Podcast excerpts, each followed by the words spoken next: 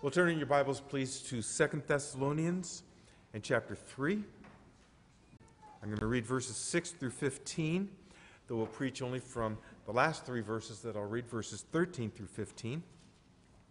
And these three verses, 13 through 15, are the finishing of what he started in 6 through 12, sort of the capstone of verses 6 through 12, which we handled last week. And in those verses, you'll recall, we found instructions to the church at large on how to deal with unruly members, those whose unruliness was in their unwillingness to work. And by not working, they had so much time on their hands that they became sort of a nuisance, an unruly nuisance to the rest. And so, in those verses that we handled last week, he tells the church, Paul tells the church, how to deal with them, what to do with them. He instructs the church on how to deal with them. And then verses 10 through 12, again from last week, he tells the unruly themselves, he speaks directly to them and tells them what they're to do. And in the middle of all this, verses 7 through 9, you might recall, was the apostolic example of how the church is to conduct itself in terms of taking care of your needs.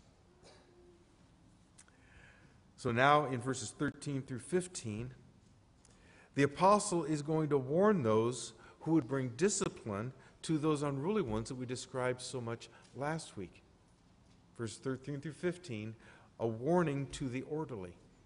So when you have that, please stand with us as we read God's word together.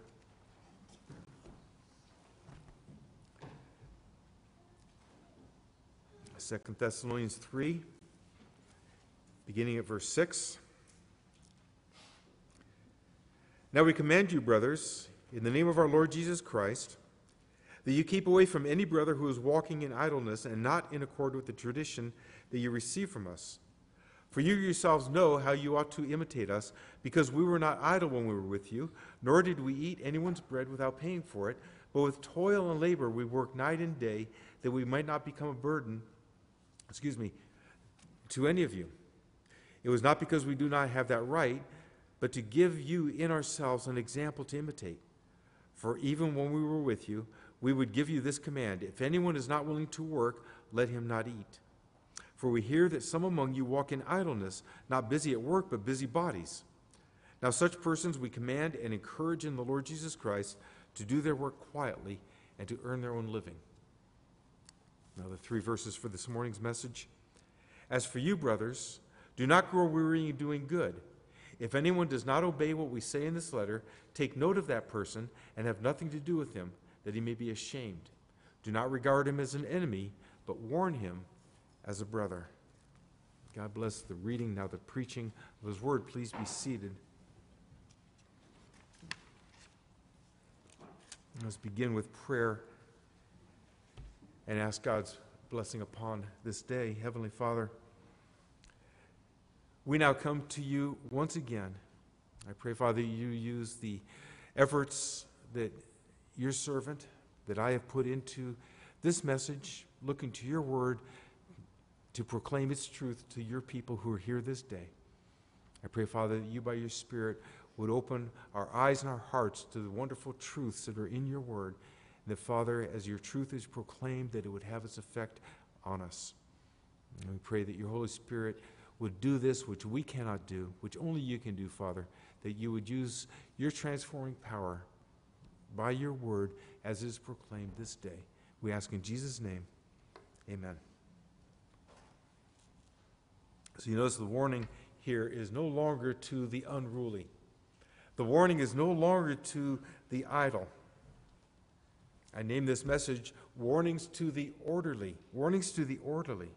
It is to the disciplined, it is to the diligent that this warning, these warnings of verses 13 through 15, are given. The warning is to you and to me. The warning is to everyone who would take up this blessed duty of correction.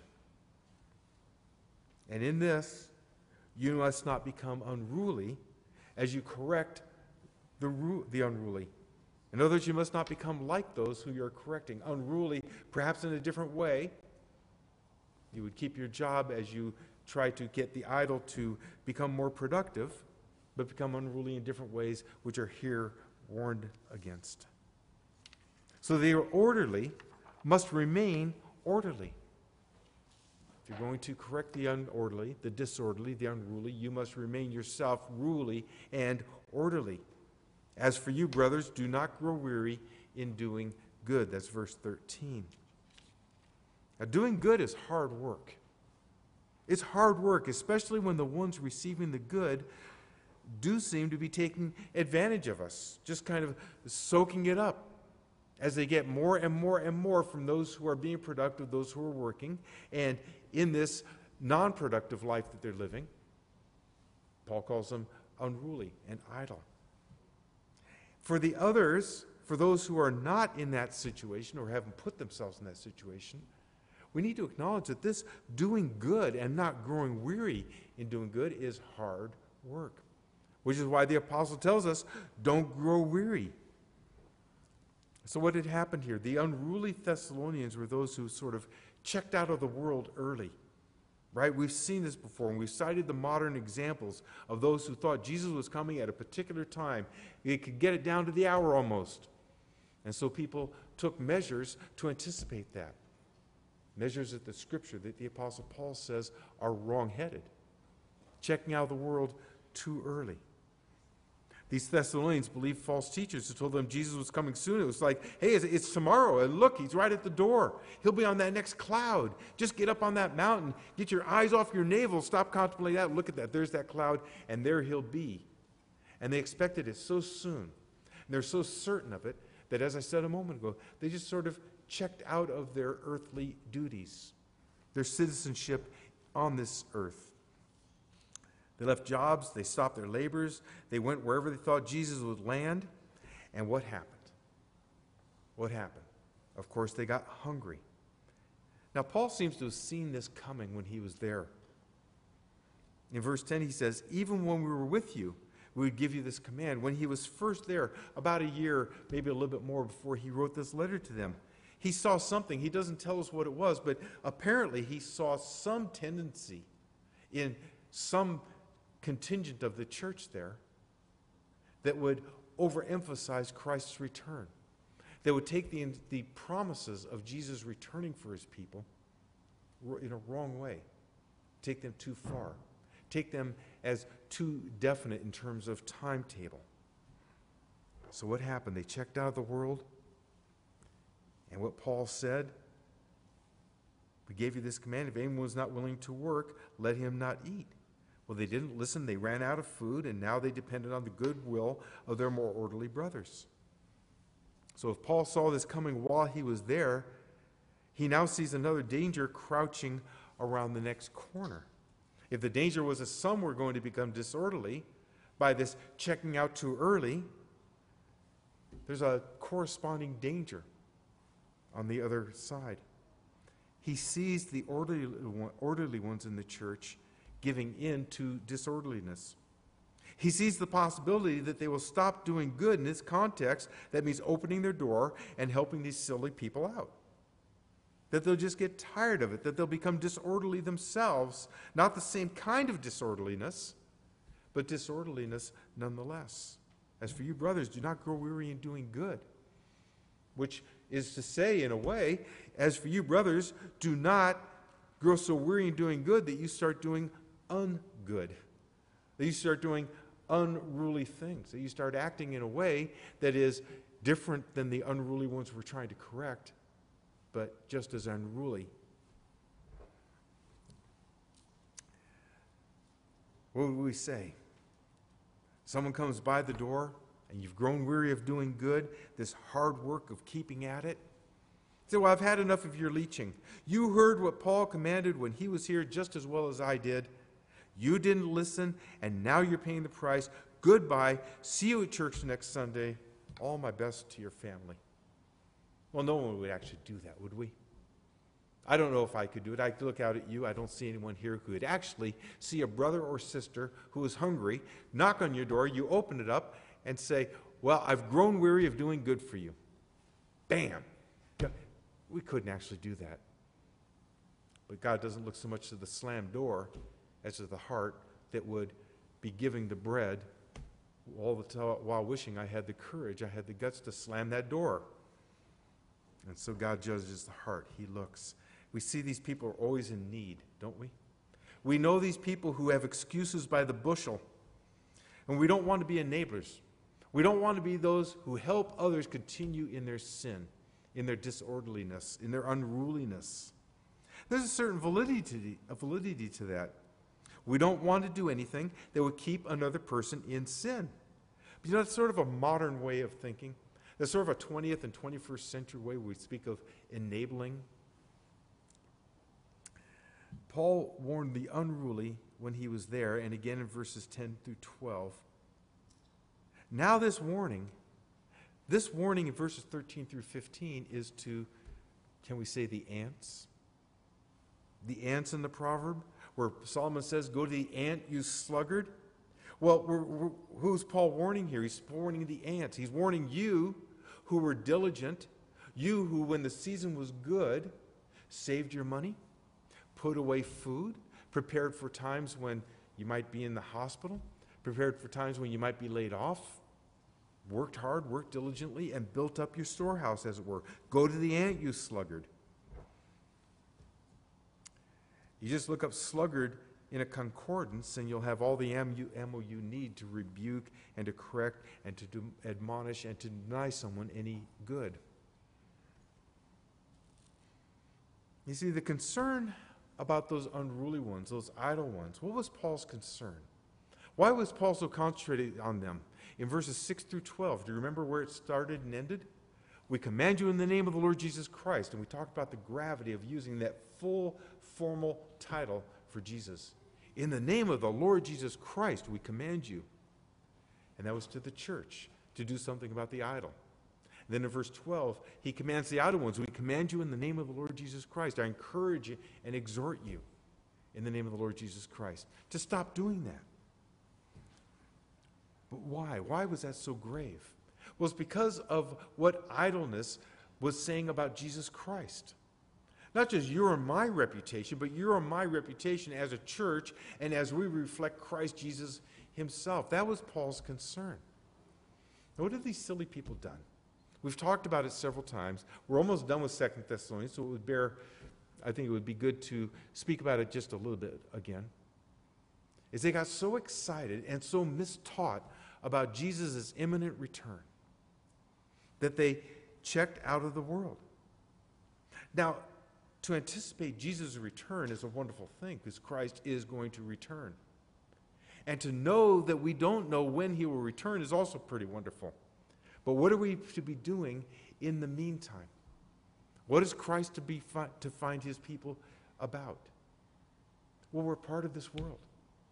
We're in this world, be engaged in society, to be that fragrance of Christ wherever he would have us to be working in our jobs, to be going to our PTA meetings, to be coming to church, to be edifying and building one another up. The whole sphere of our existence here in this country, where Acts 17, Paul's message to the, to the Stoics and the Epicureans, God determined our borders and our times, the duties we have as citizens, and representatives, most importantly, representatives of Christ. This is what we're to be doing as we await Christ. The ruling ones in the Thessalonians church seem to know that. As I await Christ, I'm going to go to the office. I'm going to work hard. I'm going to be doing all things to the glory of God. Do all things heartily as unto the Lord, as it says in Colossians. I'm going to represent Christ in my life here. These other ones, sort of in an almost childish, naive way. So, well, if Christ is coming and Christ is imminent, I'm done here. He's coming so soon that even though my stomach's going to rumble a little bit, I'm not going to starve because he's going to come and take me to himself. What does that imply about Jesus' return? Or Jesus' people, I should say. They're just not part of this world. I have no concern for what's going on out there. Where's the evangelistic zeal in someone who's checked out of this world and is just looking, as I mentioned, as I used it a moment ago, He's kind of looking at his navel, contemplating things, thinking Jesus coming back right now. Well, it doesn't say much for Christ. That was Paul's concern. And now Paul's concern is still for the reputation of our Savior Jesus Christ to the ruly ones who are going to admonish the unruly. So I want you to think of it this way.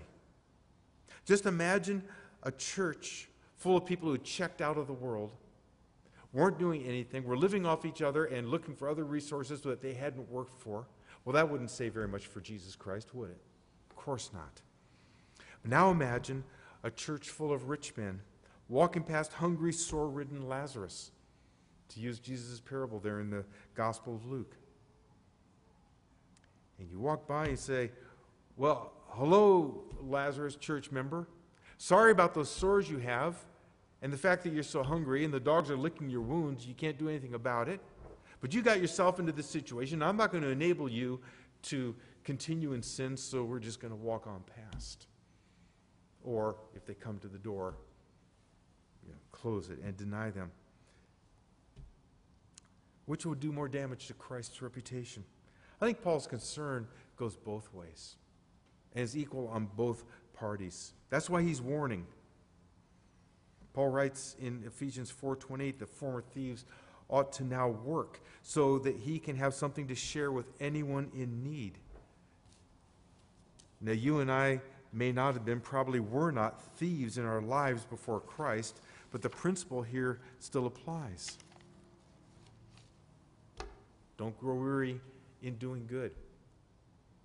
If it is good to help someone out with food, even though they made some poor, even silly, even naive decisions that got them in that situation, Paul is saying, yes. And that's one of the hard parts in continuing to do good. Where does the blame lie? The blame lies with the person who took himself out of the world in a wrongful, naive, unbiblical way. Is that our concern? Well, our concern is to correct. Our concern is to get them straightened out according to what the scriptures say. Yes. In the meantime, don't grow weary in giving, giving them what they need to get by. Don't grow weary translates a word that means to not lose heart.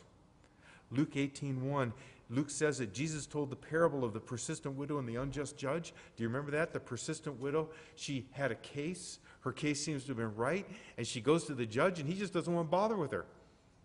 And finally, he says, You know, I, I don't care about justice. I just care about getting her out of my hair. It's just really a bother to me, so I'll give her a case. You remember that parable? Well, at the beginning of it, Luke says, Here's why Jesus gave it to us to the effect that they always ought to pray and not lose heart. Same word Paul's using here in Second Thessalonians. Don't lose heart. Don't grow weary. It's the word Paul used in Galatians 6 9. Let us not grow weary in doing good, for in due season we will reap if we do not give up. It's hard work, it's constant work. And perhaps the hardest part is to put aside our desire to blame and to make sure that they know that it's your fault and you got yourself in this mess. Which usually, when somebody's looking at an empty table that sometime before when they were working was full, and they realized that Jesus didn't come that next day, they pretty much know who's to blame. John Chrysostom, who died in 409, he's still quoted today and cited in many commentators' books and works. Listen what he wrote about this. For as Paul had said, if any does not work, neither let him eat. Fearing lest they should perish by hunger, he has added, But in doing good, be not ye weary. Thus, having said, Withdraw yourselves and have no company with him, then fearing lest this, lest this very thing might cut him off from the brotherhood, for he who gives himself up to despair will quickly be lost if he is not admitted to freedom of conversation, he has added, Yet count him not an enemy, but admonish him as a brother, which we'll come to that last part a little later. So here's how we think of this don't grow weary in doing good.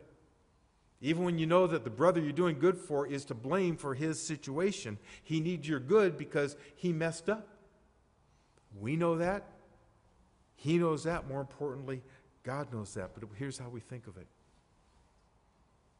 God never stops doing good in the face of more evil and more hatred than you and I could ever imagine or will ever face. Jesus fed the crowds that he knew would soon turn on him.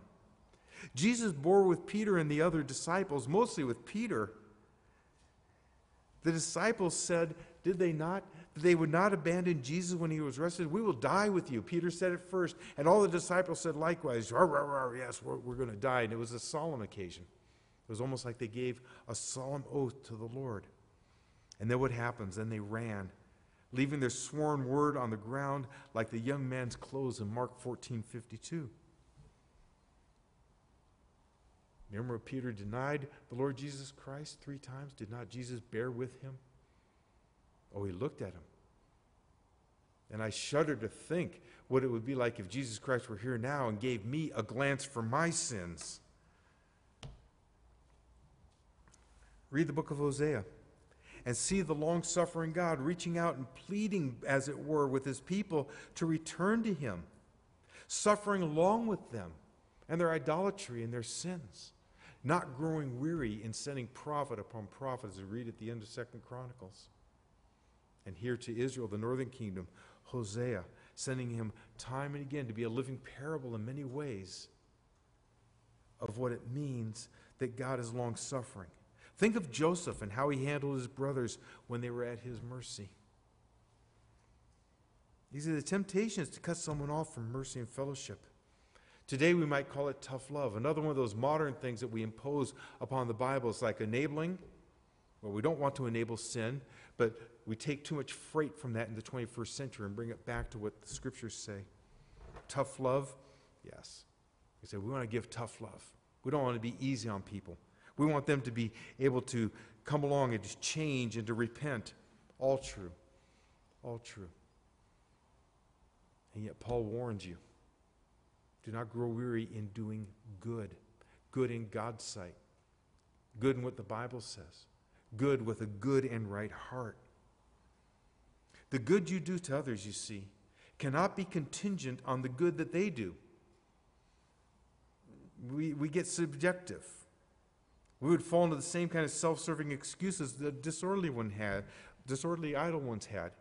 Like, how many times do I have to tell you when Jesus in Luke 9:41 said, "O faithless and twisted generation, how long am I to bear with you and to bear with you? How long am I to be with you and bear with you?" Excuse me. Bring your son here. And then he cast the demon out of that faithless and twisted man's son. Good you do. Do not grow weary in doing good. Is not contingent on the good of the people to whom you do good. What if God had waited for something good in you before he did good for you in Jesus Christ? What if God sent his son, Jesus Christ, to die for your sins? He said, Well, your sins, yes. But I'm going to wait till I see some good in you. A glimmer of righteousness, a hint of holiness. Do a good deed with a pure heart, just one little good deed, and then I'll give you the good that Jesus is. What if God, what if God Himself withheld the good of Christ from you? until he saw good in you. Well, do we simply tolerate the disorderly and the idle? No, of course not. God gives us a responsibility and the means to deal with that. We need to check our attitude. We need to check our spirit. We need to look and make sure that we are, as God is, patient with his people. We are patient with them. We're going to talk about some of these verbs that Paul uses. We're going to go through them very quickly. But it's a constant effort, which is why Paul says, don't grow weary. Do not lose heart. Stay strong because it's God's work. And the attitude we need to have for it, the check of our own spirit, is just what I said a moment ago. Where would I be if God withheld good from me until he saw something good in me? The answer is clear. Keep in mind Habakkuk's prayer in wrath, remember mercy. Here is that bread you and your family need. You know, there's a vineyard down the road that needs workers. Here's a log for the fire so you can keep your family warm tonight. Walmart needs greeters. Can I help you apply? Long work, hard work, necessary work, godly work, good work. Do not grow weary in it. And do not let our desire to help people and to make sure that they know their responsibility become, as it were, vengeance against them as we pound them into the ground. Remember this the context here in 1st and 2nd Thessalonians both is about people who made poor choices because they misunderstood something. Because they misunderstood the Lord's return, they made these bad choices. But understanding the Lord's return the way they did, they made very logical choices. Now, their basis was wrong, we know that. But given that this is what they thought was going to happen, what they did made perfect sense. They started from the wrong place, but they went to the logical place if what they thought was right. Have you ever made a choice that didn't turn out very well because you didn't quite understand all the ramifications or parameters? Ever? I should see some heads nodding a little bit. Mine nods. I'll give you one example. Years ago, I bought a 1985 Corvette. I've always admired Corvettes. This was an 85. Those are dime a dozen. They made gazillions of them. And I thought I could fix that car up. I was so excited about it. But I way, way underestimated how much work it needed. And I correspondingly overestimated my time and ability to do that work. Now, years later, when we could again afford a moderately priced two door car we take the top off, you know which car I have. I have a little sports car. Well, today I have the truck. But years later, when we could do that again, my wife didn't hold over me and say, Now, wait a second. you made a bum decision before with that other one. We're not going to go through that again. You keep driving that old truck. But hey, we can afford it. No, you screwed up before. You messed up. We can't hold it over people's heads. We can't pound them into the ground again. Where would I be if God had grown weary of doing me good? Where would you be? What would be your hope? We'd have none. There'd be nothing there. What's the means that God gives us here? Well, the orderly people, as we stay orderly in our actions and most importantly in our heart and our spirit, the orderly must advance shame. If anyone does not obey what we say in this letter, take note of that person and have nothing to do with him, that he may be ashamed. This is the means for correction, to bring shame. Bringing them to shame is part of doing them good. And it's long and hard work, so you can't grow weary in it. But it's what the scripture would have us to do. And it needs the same admonition hard work, long work. It's work that keeps our own tiny speck constantly morphing into a log. So it's a good work. I want to say something I said last week. I got some pushback on this, and I'm pushing back. I've got the pulpit, so I get to push back. But there are many who think that this is excommunication. We have nothing to do with them. It's excommunication, that we've put them out of the church. That is not the case. That is absolutely not the case. There are two main reasons I say this. I'm going to go very quickly through them. But it's just from these three verses. Going through 6 through 12, we could do also, we could go other places in the scripture. That'd take too long. It's not necessary. Just verses 13 through 15. Grow weary. Do not grow weary, not just after one day's exercise or a super marathon, but a continual basis, not growing weary. Continuously, day after day, week after week. Do not grow weary. It's a continuous thing. Not a don't grow weary this one time and then you're done with them doing good, the form of a habitual activity on the part of the subject, which is you, brothers, the ruly ones, who are correcting the unruly ones. Again, a process, continual. Take note is used only here, so its range of meaning is a little bit hard to figure out, but in context, it means to note who they are. Don't go sauntering up to just anyone, but the ones who are disobeying. So you wouldn't look at, for example, our co pastor here and say, okay, you know, he's got a full time job as an engineer. He works virtually full time at the church. He's got a whole bunch of kids. He's a father and a husband. But I saw him with 17 and a half minutes, and he was twiddling his thumbs. I'm noting him.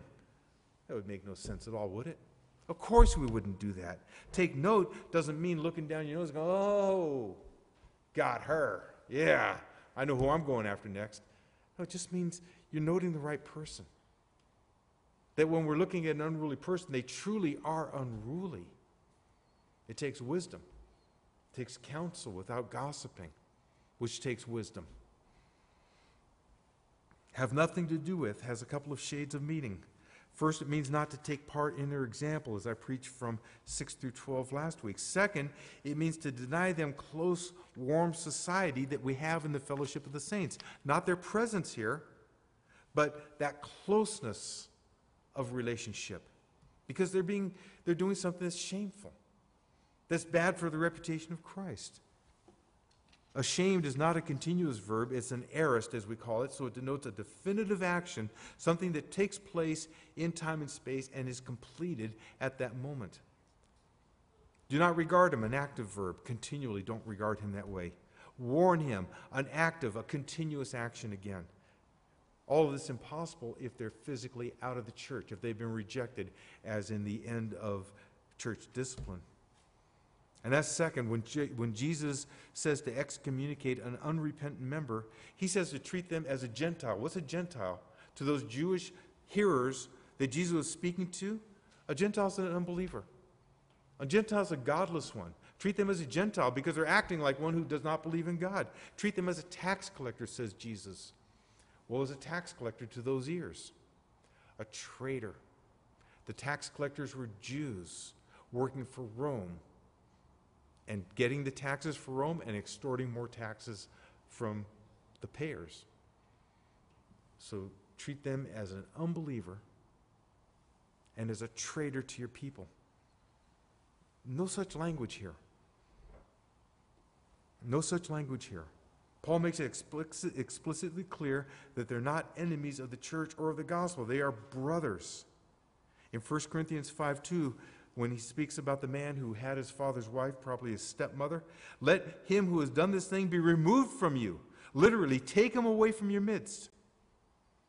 Now, 2 Thessalonians 3.14 says, have nothing to do with him. You take yourself from their immediate presence, from that warm, intimate relationship. You take yourself, not take them out, but you take yourself. The Net Bible comes close to the actual meaning when it says, Do not associate closely with him. Do not keep company with him. Do not be intimate with that person. It's relational. It's not physical distance, it's relational distance that Paul has in mind. Re- withdraw from close society, not put him out. Now, Paul was never shy about severe punishments. In Galatians 1 8 through 9, he pronounces curses on those who bring another gospel. No such language here. Their status as brothers is repeatedly emphasized. Verse 6, we command you, brothers, keep away from any brother. Verse 15 repeats that title. This is harder work, actually, than praying for an expelled member to repent. This is the continuous work of you, brothers, to bring someone somebody something that repulses us all, and that's shame. We have to circle back to that word shame. The world at large thinks way too little of shame. Shame is, in many opinions, what causes the misbehavior in the first place. Now, I just did a quick search, so I found this very quickly. I know we could go on and on if we keep looking through all the results you get on the internet. Just a couple of quick quotes about shame, and I think these are typical of the world's view of it. Quote Few things so undermine human well being as the sickness of shame. And then I read this, and just once more. Shame makes us direct our focus inward and view our entire self in a negative light. So, Adam and Eve were just fine until they did one little thing wrong. And then, with the knowledge of that one little thing wrong, God made them ashamed. And He gave them the sickness of shame. But no, shame is powerful. Shame is biblical. Shame is a divine means of correction. And what Paul says that have nothing to do with them, have not that intimate and close relationship in society with them, so that they might be ashamed. So they, know, so they might know that they need to correct their ways. Follow the apostolic example, God willing, follow your example.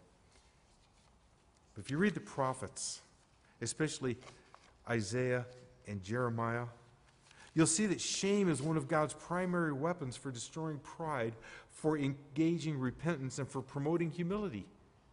Shame is a biblical weapon against unruliness. Shame is something that we can bring upon someone. Nothing is more Christian than humility, and few emotions bring it out quite the way shame does. Ecclesiastes 3:11 says that God has planted eternity in our heart, eternity in our hearts is part of the image of God. We have that innate sense of right and wrong. The exceptions, the sociopaths, they actually prove the validity of the rule. And part of that image of God in us is that we are social. We need each other. We need to be connected socially and relationally. It's the image of God. As God, the Father, the Son, the Holy Spirit, the three persons of the one true and living God, relate to one another in eternal love and coordination. So also we are relational. As that image of God in us. And to pull away from that with someone removes them from something that is part of that image of God in us, something they desperately need, something you desperately need. And God willing, even though it's long and hard work in many cases, it will bring such shame that it will bring correction of their behavior, which will bring glory to Christ Jesus and a greater repute of his church as the outsider looks in and sees how we conduct ourselves. No, we are relational. We need these relations. Social ostracism is what Paul means here. A denial of that free flowing, easy conversation that's part of friendship. It's being able to talk as easily about the Giants and the kids' soccer game and the Lord Jesus Christ. And when this kind of free flowing and easy conversation is denied, it brings shame. That's what the scripture says. If they aren't brothers, they will not feel shame. They might get angry. They may make themselves believe that you never really were friends. The hope that Paul sets before us is that brothers will so miss that warmth that they will feel the shame, they will repent, and they will reorder their life. And if not, the church does have more means at its disposal if it goes to that level. And finally, the orderly must be measured in their punishment. I've been alluding to this throughout, but the orderly must be measured in their punishment. Do not regard him as an enemy, but warn him as a brother. We could say, do not become so exuberant in your punishment that you degrade the person. Let me read to you from Deuteronomy in the Old Testament, Deuteronomy chapter 25, verses 2 and 3. It says, If the guilty man deserves to be beaten, the judge shall cause him to lie down and be beaten in his presence with a number of stripes in proportion to his offense. Forty stripes may be given him, but not more, lest if one should go on to beat him with more stripes than these, your brother be degraded in your sight. Even the guilty man cannot be degraded in that way. And this was Paul's experience himself. In 2 Corinthians 11:24 he writes, "Five times I received at the hands of the Jews the 40 lashes less one." That's exactly what he's referring to. Do you know why he got 39 instead of 40? Say it again just in case. So they'd be counting. So they'd all count together, each blow, one, two, three. But in case they all together lost count, they didn't want to give 41 blows and so degrade the person and violate the word of God. So they'd count to 39, stop, just in case a mistake was made. Well, this is what Paul received five times, so they wouldn't degrade him, supposedly. So why does Paul give this warning? to those who are to give warnings? I think 1 Corinthians 10 12 would apply here. Paul says, Therefore, let anyone who thinks that he stands take heed lest he fall. On another level, when all eyes are on him or on her, they're off of me. Or bring punishment to them. Whew, they're not looking at me and seeing all the things I did that often are just like the one who we're pointing our finger to. Paul says, Do not regard him as an enemy, but warn him as a brother, which means do not degrade the person. Do not make them so they can't show their face in public ever again. And the closer that thou, their malfeasance comes to my own, the more loudly I'm going to decry theirs. Don't we do that sometimes? Don't we act as Hamlet's stepmother, the saint, doth protest too much, methinks, to borrow from Shakespeare? The louder we protest just kind of deflects the attention from me, and we just thank God in our prayers that the attention's on that one who's doing what I was doing. It's pride and it's relief. Pride makes me think I stand on my own righteousness. Relief that my unrighteousness has cover. Everyone's taking note of her, they're looking at him. How do we check our spirits? Make our corrections godly and powerful to bring change. Paul warns us in verse 13 do not grow weary. As we're doing the Lord's will, the Lord will give us strength to endure both in what we do to bring about this grace of shame and to keep our hearts in the right place. Albert Barnes writes here this shows the true spirit in which discipline is to be administered in the Christian church. We are not to deal with a man as an adversary over whom we are to seek to gain a victory, but as an erring brother, a brother still, though he errs. This was necessity for this there was necessity for this caution. There's a great danger that when we undertake the work of discipline, we shall forget that he who is the subject of it is a brother, and that we shall regard and treat him as an enemy. Such is human nature. And Paul, by using the word brother so many times, says he is not an enemy of Christ. He's not an enemy of church. He's not an enemy of you. He's erring. He's fallen onto hard times that he himself caused, and yet he's a brother. And we are to correct the brother.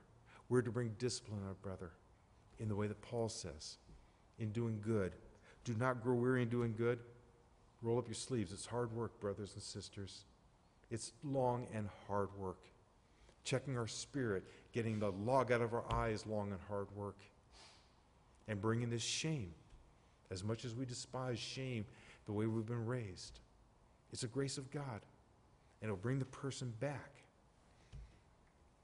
The constant effort that we give to this is like Jesus' parable of the one sheep out of nine, nine, the one coin out of 10, the one son out of two. The Lord spared nothing when He rescued you and me from our sin. He sought that which was lost, and He sought, and He sought, and He sought. His seeking for us ended at the cross, and that's where His victory won our freedom, where His suffering made final atonement for your sins. Jesus sees your and my unruliness. He sees our misconduct, yet He never ceases to be our elder brother. He never rejects and treats us as a brother, treats us as adopted children. And because of him, we can neither cease to be brothers to him or to each other. And we're to always treat one another in that way. Amen? Our Heavenly Father, we thank you for bringing us together once again and for this word that warns us and constrains us. I pray that we would be like Jesus Christ, that we would be like you, Lord, with the patience that you had. We can never have that. But Father, as much as we are able, as much as your Spirit would make us make it possible, make us like Jesus in this way, to seek and to seek and to seek, and not grow weary in doing good for His sake. In Jesus' name we pray.